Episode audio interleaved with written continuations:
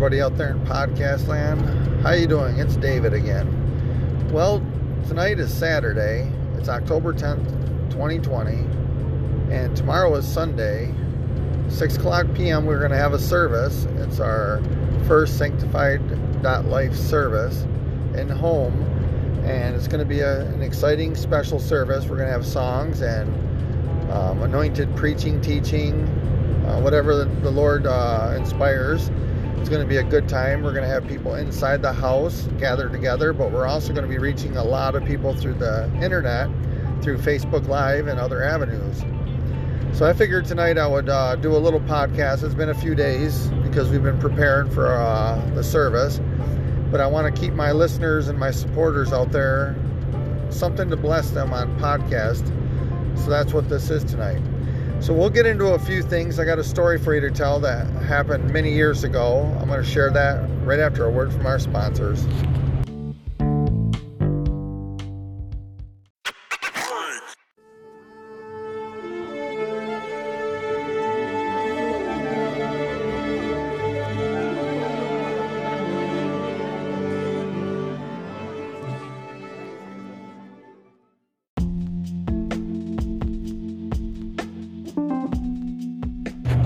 Hey, welcome back. Tonight's podcast. Thanks for listening to our sponsors and following us along on Facebook, Facebook Live when we go live, our sanctified.life website, and all the other social media sites that we have. We have YouTube, but we haven't really been focusing on it, but we're going to get to that eventually. So we're going to keep you tuned in as we go along, and we just thank you for following us. So now back to the story. I opened up telling you I was going to share a story tonight, and I like to do that. The short, the story is going to help you with some confidence, and the main focus of the story is listening to the voice of the Lord. How do you know when the voice of the Lord is talking to you, and what happens when you allow the voice of the Lord to speak to you, and then you act upon it? So this story starts like this. It was about 15 years ago from where we are now in life. And I was working two jobs. And I was working morning. I'd get up real early. I, well, I worked in Meijer's first. I work at 9 o'clock at night. And then I would get out at 6 o'clock in the morning. I would do that so many times a week. And then as I got out of work at 6 o'clock in the morning, I would leave my job and go to my dad's house and wake him up because I figured if I'm going to suffer in the morning, I'm going to make him suffer in the morning. And he had this little apartment. And as I uh, would go over there, I would say, hey, make some coffee, wake him up, we talk, we pray, and then uh, we talk for a little while, and I'd leave. Spend a, spend a couple hours there usually. And then I would go home, sleep for a couple hours, and after a few hours, I would go to my other job at 8 o'clock, 9 o'clock in the morning I worked maintenance at another place, a nursing home. I get out of there about five o'clock in the afternoon, come home, sleep again until I had to go back into my my, my night shift at nine o'clock. And so that was my routine.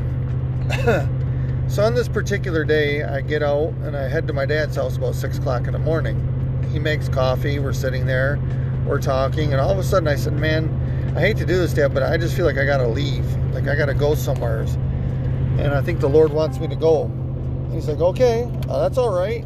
Uh, we prayed and I left. And as I left, I'm driving along just praying, and I see this man walking across an overpass that I was heading over. It was a black man. And I, so I pulled over on the top of the overpass, and this, I opened my door up, and he ran and jumped in. And he goes, Hey, I got my sword with me too. And he jumped in and he had a Bible in his hand, and I had a Bible on my dash. I always left open. I left the Bible open to Acts 2:38. Well, Peter, uh, repent and be baptized, every one of you, in the name of Jesus Christ for the remission of your sins, and you shall receive the gift of the Holy Ghost. And so I always had it opened up to that as I drove. I always liked having an open Bible in my car he jumps in and uh, he goes, Hey, that's nice to see. You got a Bible there. I said, Yeah, don't go anywhere without it. I said, Where are you going? He's like, Oh, I just got to go up to the bank. I said, Well, I don't think it's open because it was only about 6.30 at this time. He goes, Well, if you want, you can just drop me off there and then uh, that'll be fine. I said, No, I'll tell you what. I'll take you there, and if it's closed, which I knew it was, I didn't live very far from the bank. I said, afterwards, you can just come to my house and hang out. I'll make breakfast, and you can sit with us, and then uh, I'll take you back up to the bank. It's no problem. He's like, Are you sure, man? No, I don't want to do that. I was like, No, if it's closed, we'll do that. So as we're driving to the bank, he starts asking questions about the Bible that was open. He said, Hey, I had a question. I've been searching about baptism and nobody's been able to answer me this in jail. I just got out of jail. I'm going to cash my jail check. I've been in there for six months and I was really, really thinking about baptism. I said, Well, you got in the right car. So I started to explain to him about the Jesus name baptism, immersion in water, and that how everybody must be baptized to be saved, and it's one of the parts of salvation. And so we talked, and after that, we talked about the Holy Ghost infilling speaking in tongues. And he said, I've never had that. I said, Well, you can get the Holy Ghost anytime. He's like, Well, how do I do that? And I said, Well, I'll tell you what, let's go to the bank if it's closed. We'll go to my house, we'll make breakfast. I got a roommate there, I'll wake him up. My buddy named John, he was a Sunday school teacher, and we'll pray with you. And he's like, Sounds good, man. So we go to the bank, it's closed. We head back to the house. I wake up my buddy. I make start making breakfast, and I said, "Hey, I got a I got a guy here that wants to get the Holy Ghost, and he's been interested in baptism and etc." And he jumps up, and his hair's sticking up, and his he's all disheveled, and he had, he understood how I was by now because I was always doing either bringing strangers home or talking to people that were strangers all the time. Because when the fire of the Holy Spirit's inside you, you want to talk to everybody and it builds your confidence because when you listen to the voice of God, you act upon it and you start to see things happen and it really really becomes a blessing to you and it helps you to grow along the way. And when you are listening to the voice like hearing that you have to leave, like you have to go and as you're leaving you fall into the same place as a man that's walking looking for baptism and gets in your car and he has a Bible. So you know that God was involved without a shadow of a doubt. Anyways, we're inside this living room, our living room. He's sitting in a recliner. I'm excited. I'm ready to pray and talk to him. I really didn't know much at this time. I was pretty much new into it. It might even been like 17 or 18 years ago. And I figured this guy knew everything because I looked up to him and he's explaining. He goes, oh, I said, What do you think we should do? He goes, Well, let's do this. We're gonna everybody breaks apart. We're gonna pray and then we'll come together lay hands on them and we'll pray that the lord gives them the holy spirit.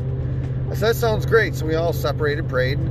I couldn't wait to go over and lay hands on this guy because i wanted to see the lord bless him after we prayed we ran over there laid hands on him we started praying and the presence of the holy spirit moved in the house the greater greatest way i've ever known in my life i've never had this happen since since this day the presence of love of the God moved into our home and overshadowed this guy, overshadowed me and overshadowed my roommate in a way that I've never felt before. It overtook us. We all started crying and weeping, and we, we barely could even just stand in it. He started speaking in tongues immediately and started crying, just excited with joy. And he was so excited afterwards. We were just so happy. We ate breakfast. I took him, cashed his check. He called his dad and his dad met us at the courthouse in Midland to to uh, get a ride home. He lived in Flint. We lived in Midland. I offered to drive him all the way home, but he says, "No, you've done enough, so don't worry. My dad will pick me up." So we get to the place. I'm waiting for his dad to show up, and his dad gets out. He had a van. He gets out, walks up to the vehicle, and he's like, "Hey, I want to thank you for helping my son out. And uh, do I owe you anything?" And I said, "No, you don't owe us nothing." I said, "I was glad." And I couldn't wait to tell him about what happened to his son. And then as he's talking, his son goes, Yeah, my dad's a minister, he's a preacher. And but he was a preacher of a denomination that did not believe in what just happened. And I was excited to tell this guy because I was new into it. I thought everybody believed the way the Bible taught. But there's some people that teach contrary to what the Bible teaches because of tradition of men or they're scared of things. And as we told him, I said, Listen, your son just got the Holy Ghost speaking in tongues. He's like, Yeah. He already had the Holy Ghost. I said, Yeah, he speaks in tongues now. And he just shook his head and he walked away with a real scowl on his face. And it seemed like he quenched the spirit right after that. Like he just couldn't wait to get in the vehicle and just smash down what just happened to this young man. And they drove off into the sunset. And then I drove off home with like an empty feeling in my heart, like like something just happened that was not very good. And I thought about it over many years. I always thought about that. I thought about how God used a white guy that was not very well versed in the church to pick up another guy that was black and to pick him up and explain to him baptism as he was searching it in his heart. And I explained to him how it worked. And not only that, he also showed up as we prayed and asked for God to move. The Holy Spirit showed up and did something mighty and amazing, even though the household he's from believed a contrary way. And this is what I always thought is the Lord did a great work that day, and this man is going to go into the rest of his life thinking about what happened. Not only that, this was his first day out of jail. We don't know what he went to jail for. I don't know what happened, why he went there, what kind of lifestyle he had. But I know that something changed in his life after that moment. That he's never going to be the same. That God did a work.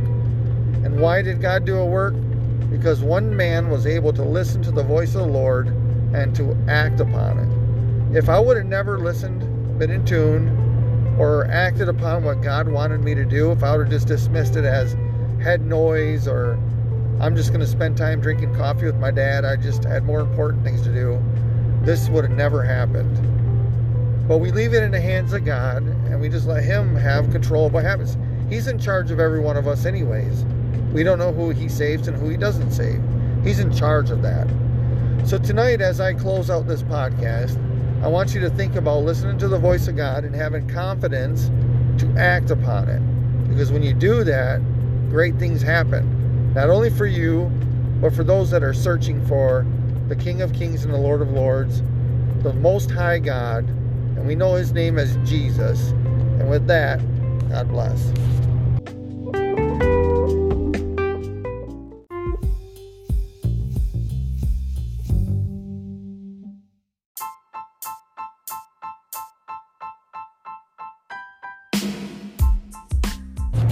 Hey, thanks for listening to this podcast tonight.